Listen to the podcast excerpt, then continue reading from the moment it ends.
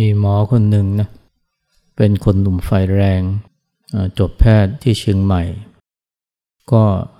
เรียนต่อ เป็นแพทย์เฉพาะทางทันทีเลย เรียนด้านเวชศาสตร์ครอบครัว ซึ่งก็เป็นการเรียนที่หนักนะแต่ก็มีความสุขที่ได้เรียนรู้ เพราะว่ารักความเป็นหมอ มีนำซ้ำยังเรียนปริญญาโทของคณะวิศวะอีกนะเเรียนเรื่องวิทยาการความรู้วิทยาการข้อมูล เพราะตั้งใจ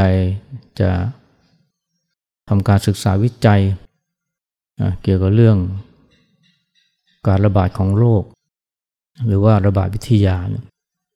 ได้ปริญญาโทจบแล้วก็สมัครเป็นอาจารย์แพทย์นะก็ได้เป็นอาจารย์แพทย์สมใจ ชีวิตก็ทำท่าว่าจะรุ่งโรจน์ ในด้านของอาชีพการงาน ชีวิตส่วนตัวก็กำลังจะไปได้ไกลนะเพราะว่ากำลังจะแต่งงานแล้วก็กำลังจะมีบ้านใหม่ แต่แล้วเนี่ยก็วันหนึ่งก็พบตัวเองนี่เป็นมะเร็งปอดระยะสุดท้าย หมอบอกว่ามีเวลาอยู่ได้ประมาณ 6 เดือน ตัวเองเพิ่งอายุ 28เองนะอนาคตที่รุ่งโรจน์นี่ก็เหมือนจะดับบูบไปเลย หมอคนนี้ชื่อหมอกฤตไทยนะซึ่งหลายคนนะคงจะรู้จักจากการติดตามเพจ หมอกฤตไทยเนี่ยเมื่อรู้ว่าตัวเองเป็นมะเร็งระยะสุดท้ายนี่ทีแรกก็ทำใจยากนะ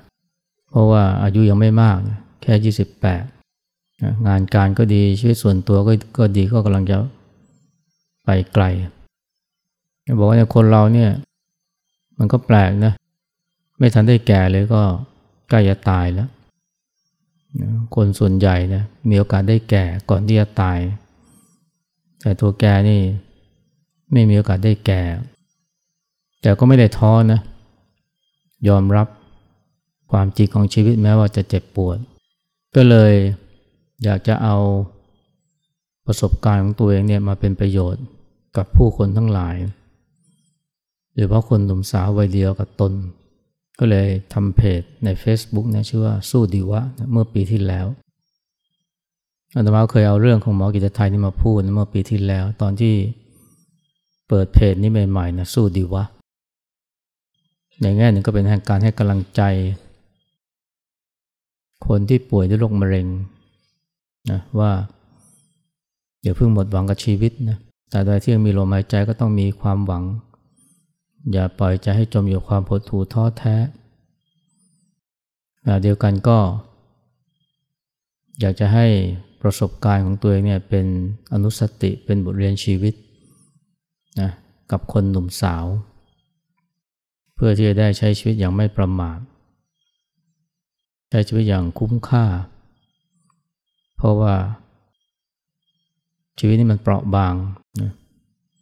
คนหนุ่มสาวจะไม่ตระหนักนะ ว่าชีวิตมันเปราะบาง แต่ถ้าวันใดเจ็บป่วยด้วยโรคร้ายนี่ถึงจะรู้นะว่าชีวิตนี้มันเปราะบางมันไม่แน่นอน เพราะฉะนั้นเนี่ยถ้าหากว่า สามารถจะใช้ชีวิตไปในทางที่ถูกต้องได้ หรือมีคุณค่าเนี่ยแม้ชีวิตจะสั้นนะแต่ว่าก็ถือว่า คุ้มค่ากับการที่ได้เกิดมา เพจนี้นี่ก็มีคนติดตามเยอะนะ แล้วก็ได้รับแรงบันดาลใจหลังหมอกิตไทยก็พิมพ์หนังสือออกมาเล่มหนึ่งนะชื่อเดียวกับชื่อเพจนะชื่อสู้ดีวะ แต่ว่าออกมาได้แค่เดือนสองเดือนนะ ก็ปรากฏว่า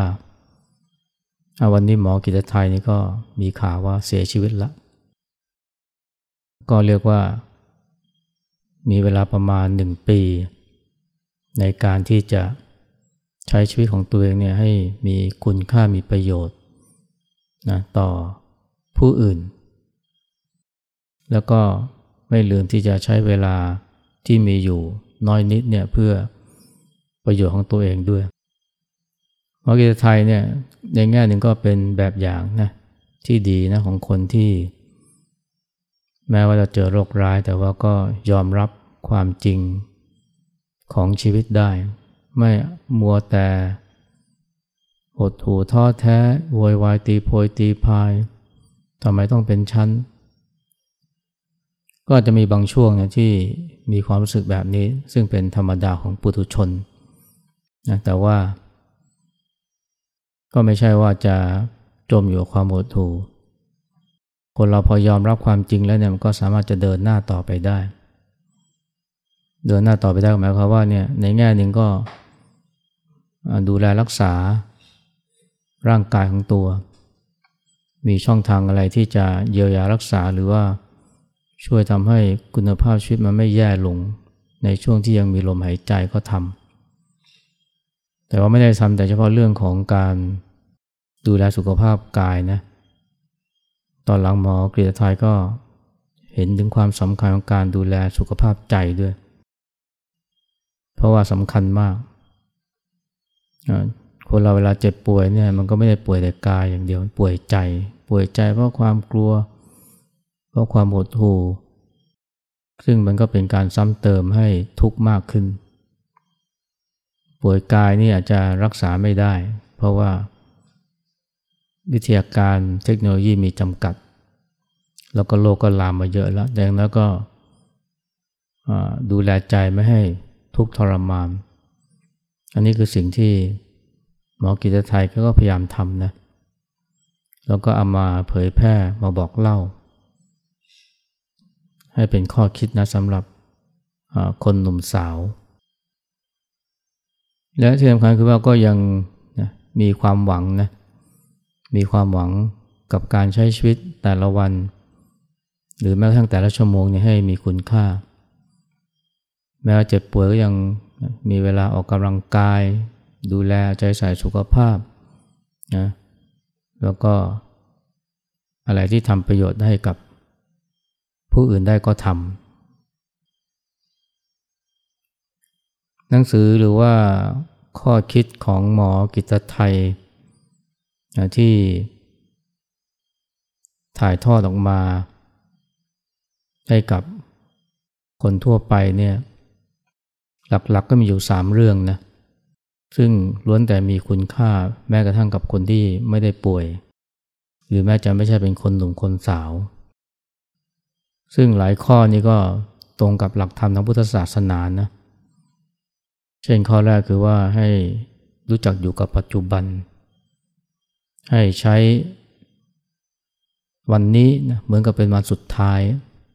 นะคนเราเนี่ยถ้าหากตระหนักว่าเราอาจจะไม่มีวันพรุ่งนี้เนี่ยหรือตระหนักว่าวันนี้คือวันสุดท้ายของเรา เราจะใช้เวลาอย่างมีคุณค่ามากขึ้น อะไรที่ดีอะไรที่ควรทำก็รีบทำอะไรที่สำคัญต่อตนเอง ต่อญาติมิตร ต่อคนรักก็จะรีบทำไม่ผัดผ่อนความทุกข์ของคนจะไม่น้อยเนี่ยเกิดขึ้นจากการที่คิดว่ามีเวลา แล้วไม่ใช่แค่มีเวลาสองสาวัน อาจจะมีเวลาเป็นปีๆก็เลยเอาแต่ผัดผ่อน ได้แต่บอกว่าเดี๋ยวก่อนเดี๋ยวก่อนเดี๋ยวก่อนท้ายเนี่ยไอ้สิ่งที่ควรทำก็ไม่ได้ทำเพราะว่า ความเจ็บความป่วย หรือความตายนี่มัน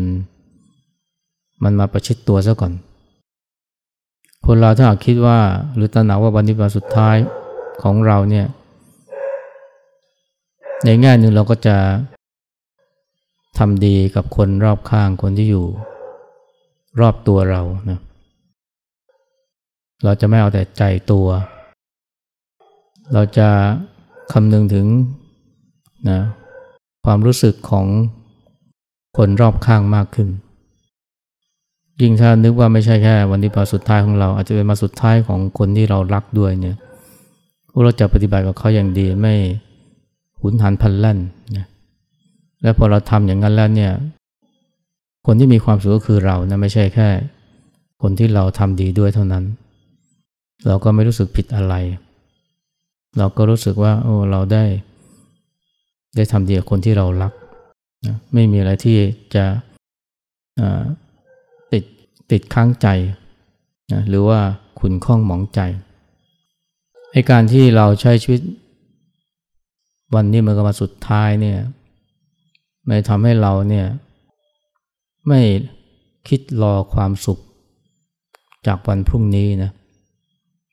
คนหลายคนเนี่ยรอความสุข หรือคาดหวังความสุข ที่อยู่ข้างหน้าหรือพรุ่งนี้หรือเมื่อลืนนี้ และระหว่างที่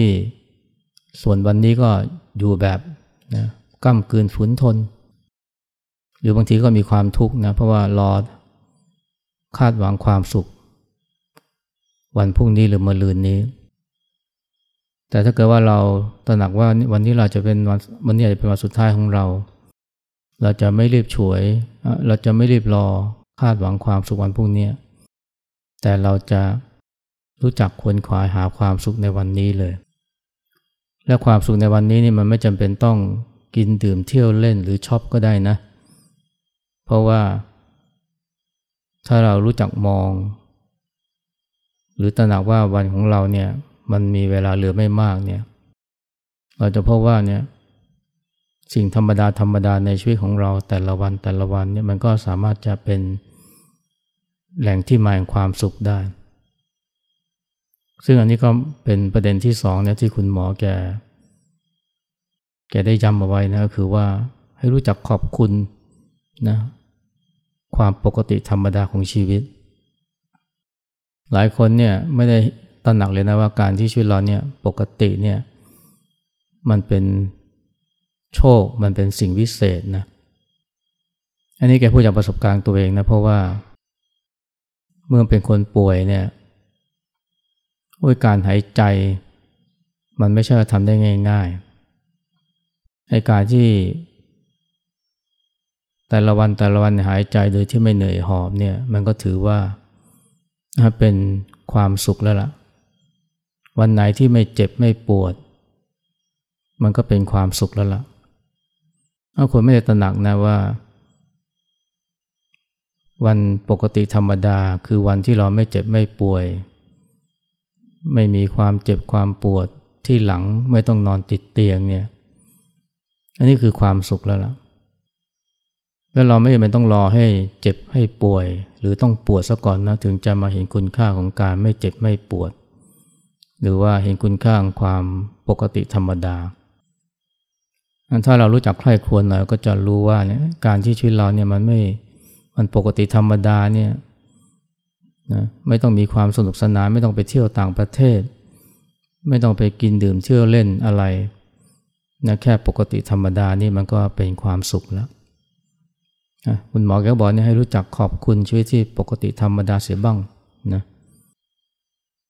ถ้าคนเราเนี่ยจะไม่รู้สึกชื่นชมหรือขอบคุณความสุข จากชีวิตที่ปกติธรรมดานะถ้าเราคิดว่า เรายังมีพรุ่งนี้เรายังมีมะรืนนี้ เรายังมีอีกหลายปีอีกสิบยี่สิบสามสิบปีรออยู่ข้างหน้า เราจะไม่ไม่เห็นคุณค่าของความปกติธรรมดาเลย หรือถ้าเราไม่ได้นึกถึงว่าสักวันหนึ่งเราต้องเจ็บต้องป่วย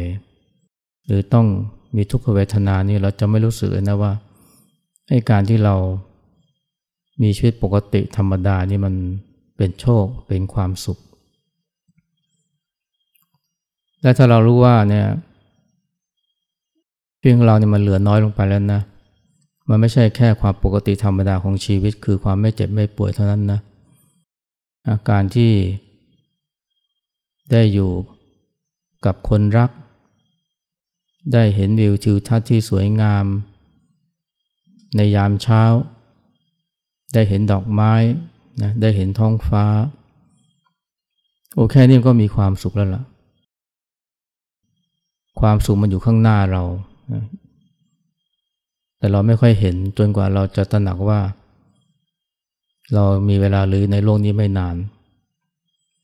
มีนักดนตรีคนหนึ่งนะ วิรุโกจอนสันนี่แกเป็นนักดนตรีที่ดังนะ เพราะว่าเป็นคนบุกเบิกพวกพังเนี่ย ตอนที่หมอวินิจฉัยว่าแกเป็นมะเร็งตับอ่อนเนี่ย โรคเดียวกับสตีฟจอบนี่ แกบอกพอแกออกมาจากโรงพยาบาลนะ มันมีความรู้สึกสดชื่นมีชีวิตชีวามากเลย ไม่ว่าจะดอกไม้สายลม เมฆท้องฟ้านี่ มันมีความหมายใหม่กับเขา มันสวยงามมากให้การเดินบนท้องถนน มันกลายเป็นสิ่งวิเศษ ทั้งที่แต่ก่อนเป็นเรื่องธรรมดา แต่ตอนนี้กลายเป็นสิ่งที่วิเศษไปแล้ว เพราะอะไรเพราะไม่รู้ว่าจะได้เจอภาพนี้อีกนานเท่าไหร่ ของธรรมดานี่มันกลายเป็นของวิเศษที่ทำให้มีชีวิตชีวาขึ้นมาเลยคนเราพอถ้าไม่ไม่ใกล้ตายนี่จะไม่รู้นะว่าไอ้สิ่งที่เราเห็นเป็นธรรมดาเนี่ยในชีวิตประจำวันเนี่ยมันมีคุณค่า มันมีความหมาย มันมีความสวยงาม แต่พอรู้ว่าเราจะอยู่ได้ไม่นานเนี่ยโอ้ไอ้พวกนี้สิ่งปกติธรรมดา ทั้งที่มีอยู่กับตัวเราแล้วที่เราประสบพบเห็นนี่มันจะกลายเป็นสิ่งที่สามารถจะให้ความสุขกับเราได้ง่ายๆถ้าเกิดว่าแต่ถ้าเรายังไม่ทันเจ็บไม่ทันป่วยนะอย่างน้อยก็รู้จักขอบคุณ รู้สักชื่นชมสิ่งเหล่านี้ไว้นะเพราะเป็นความสุขที่หาได้ง่าย ไม่ต้องรอความสุขวันพรุ่งนี้ไม่ต้องรออาการกินดื่มเที่ยวเล่นก็ได้ แล้วประเด็นที่สามที่คุณหมอเกียรติชัยกันเน้นนะหรือว่าแกนำมาแลกเปลี่ยนเป็นบทเรียนชีวิตนี่ก็คือว่า อย่าเสียเวลากับเรื่องที่ไม่เป็นเรื่องเรื่องจิ๊บจอยเรื่องที่ชวนหงุดหงิดแต่ว่าแต่ว่าเตือนว่าเนี่ยหลายคนเนี่ยเป็นทุกข์กับงานการ มีความเบื่อหน่ายกับองค์กร หรือว่ากังวลกับพุงย้อยๆของตัว เวลาไปดัดผมเห็นผมจริงหน่อยก็ไม่พอใจนะไม่พอใจกับการที่มีสิว หรือไม่พอใจกับการที่กล้ามเนื้อซิกแพคนี่มันไม่ชัดเจนบอกว่าเนี่ยปล่อยไปเถอะนะอย่าไปช่างหัวมันบ้างนะแกว่าก่อนหน้านี้แกเคยเป็นแบบนี้แหละ แต่ว่าพอรู้ว่าตัวเองจะอยู่ได้ไม่นานไอ้เรื่องพวกนี้เป็นเรื่องจิบจอยไปเลย แกบอกว่าในเชื่อผมเถอะนะไอ้เรื่องพวกนี้เนี่ย คุณจะไม่คิดถึงมันเลย ถ้าคุณใกล้ตาย ถ้าใกล้ตายเมื่อไหร่เรื่องพวกนี้กลายกลายเป็นเรื่องจิบจอยที่ เราไม่สนใจเลย แต่เราไม่ต้องรอให้เป็นคนใกล้ตายแล้วก่อนนะ ถึงจะเห็นว่าไอ้เรื่องพวกนี้ไม่ควรเสียเวลานะเพราะจริงเนี่ย แม้เราจะไม่ยังไม่ใกล้ตายยังไม่เจ็บป่วยเนี่ย แต่ถ้าเราลองนึกสมังว่าสักวันหนึ่งเราต้องตายนะอันนี้ทางพระเรียกว่ามรณสติ เจริญมรณสติ เราก็จะตระหนักว่าเวลาของเราในโลกนี้มันเหลือน้อยไปทุกทีแล้ว เวลาของเราเหลือน้อยลงไปทุกวันทุกชั่วโมง ไม่ว่าหนุ่มสาวหรือแก่ ในเมื่อเวลาเราเหลือน้อยลงไปเรื่อยๆแบบนี้เนี่ยจะเอาเวลาที่มีอยู่ หรือเวลาที่เหลืออยู่เนี่ย ใช้กับอะไรนะหมดไปกับเรื่อง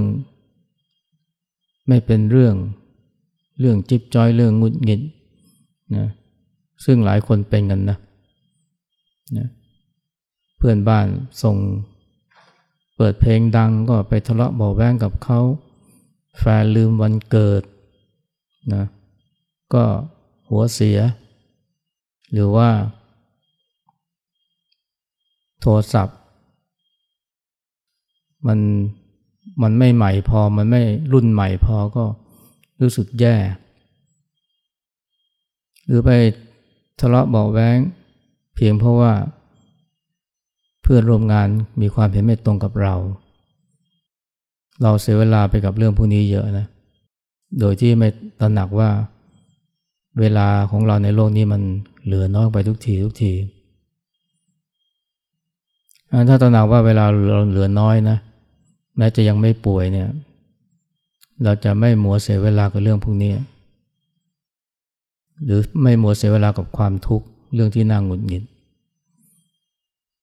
อีกอันหนึ่งที่เขาที่มาเกไทยบอกคือว่าเนี่ย อย่าไปเสียอย่าใช้เวลา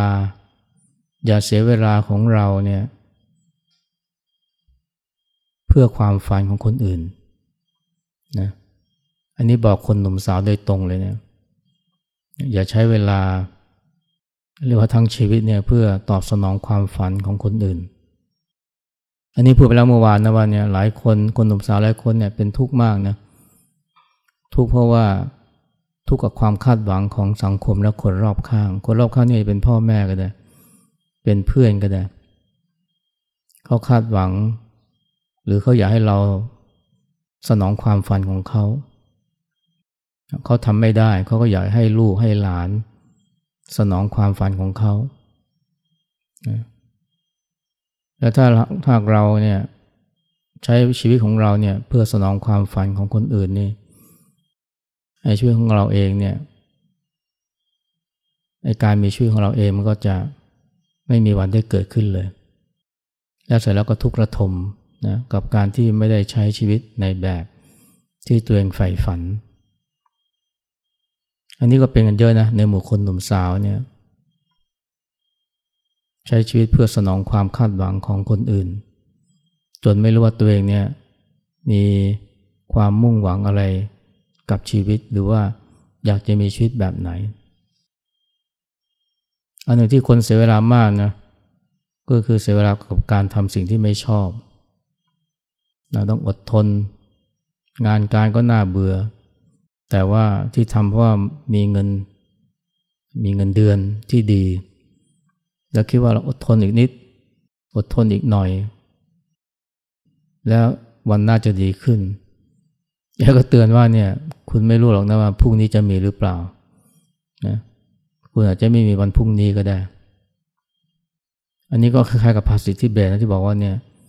ไม่มีใครรู้หรอกนะว่าระหว่างพรุ่งนี้กับชาติหน้าอะไรจะมาก่อน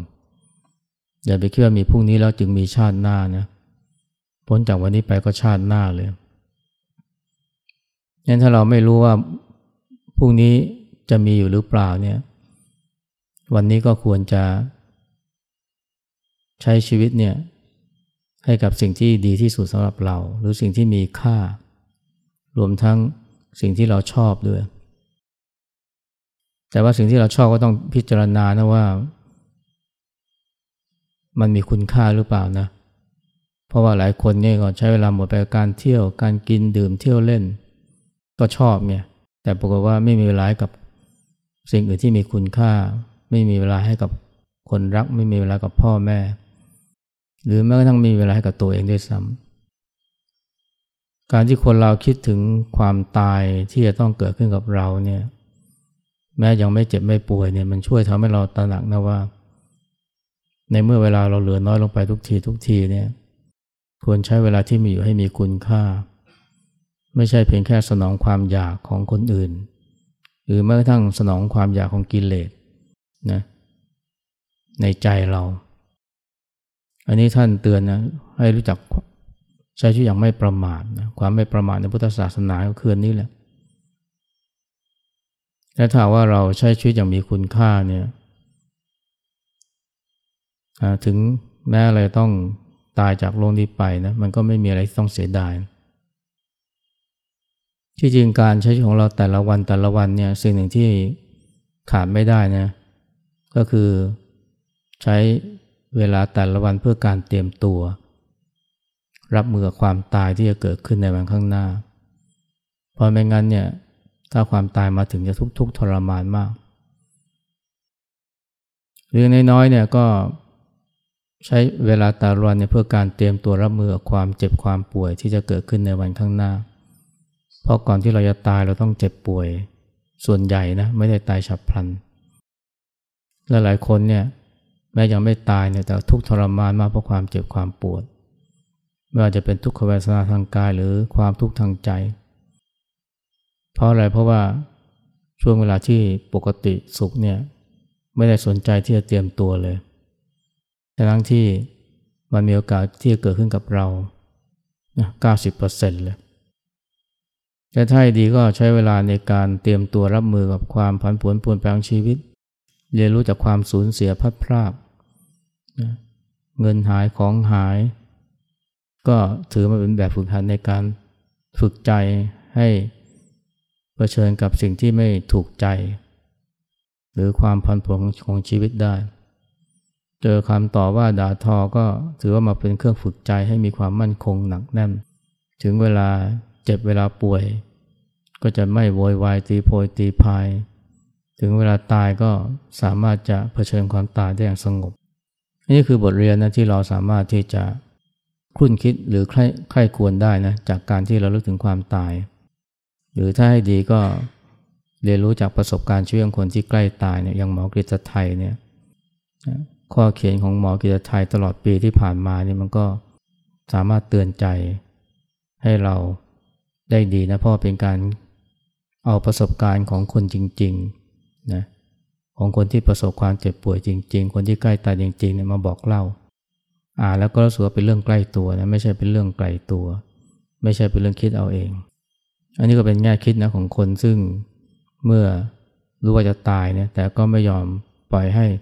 การตายของตนมันไร้ค่านะแต่ว่าเอามาใช้เป็นประโยชน์ให้กับเพื่อนมนุษย์ที่ยังอยู่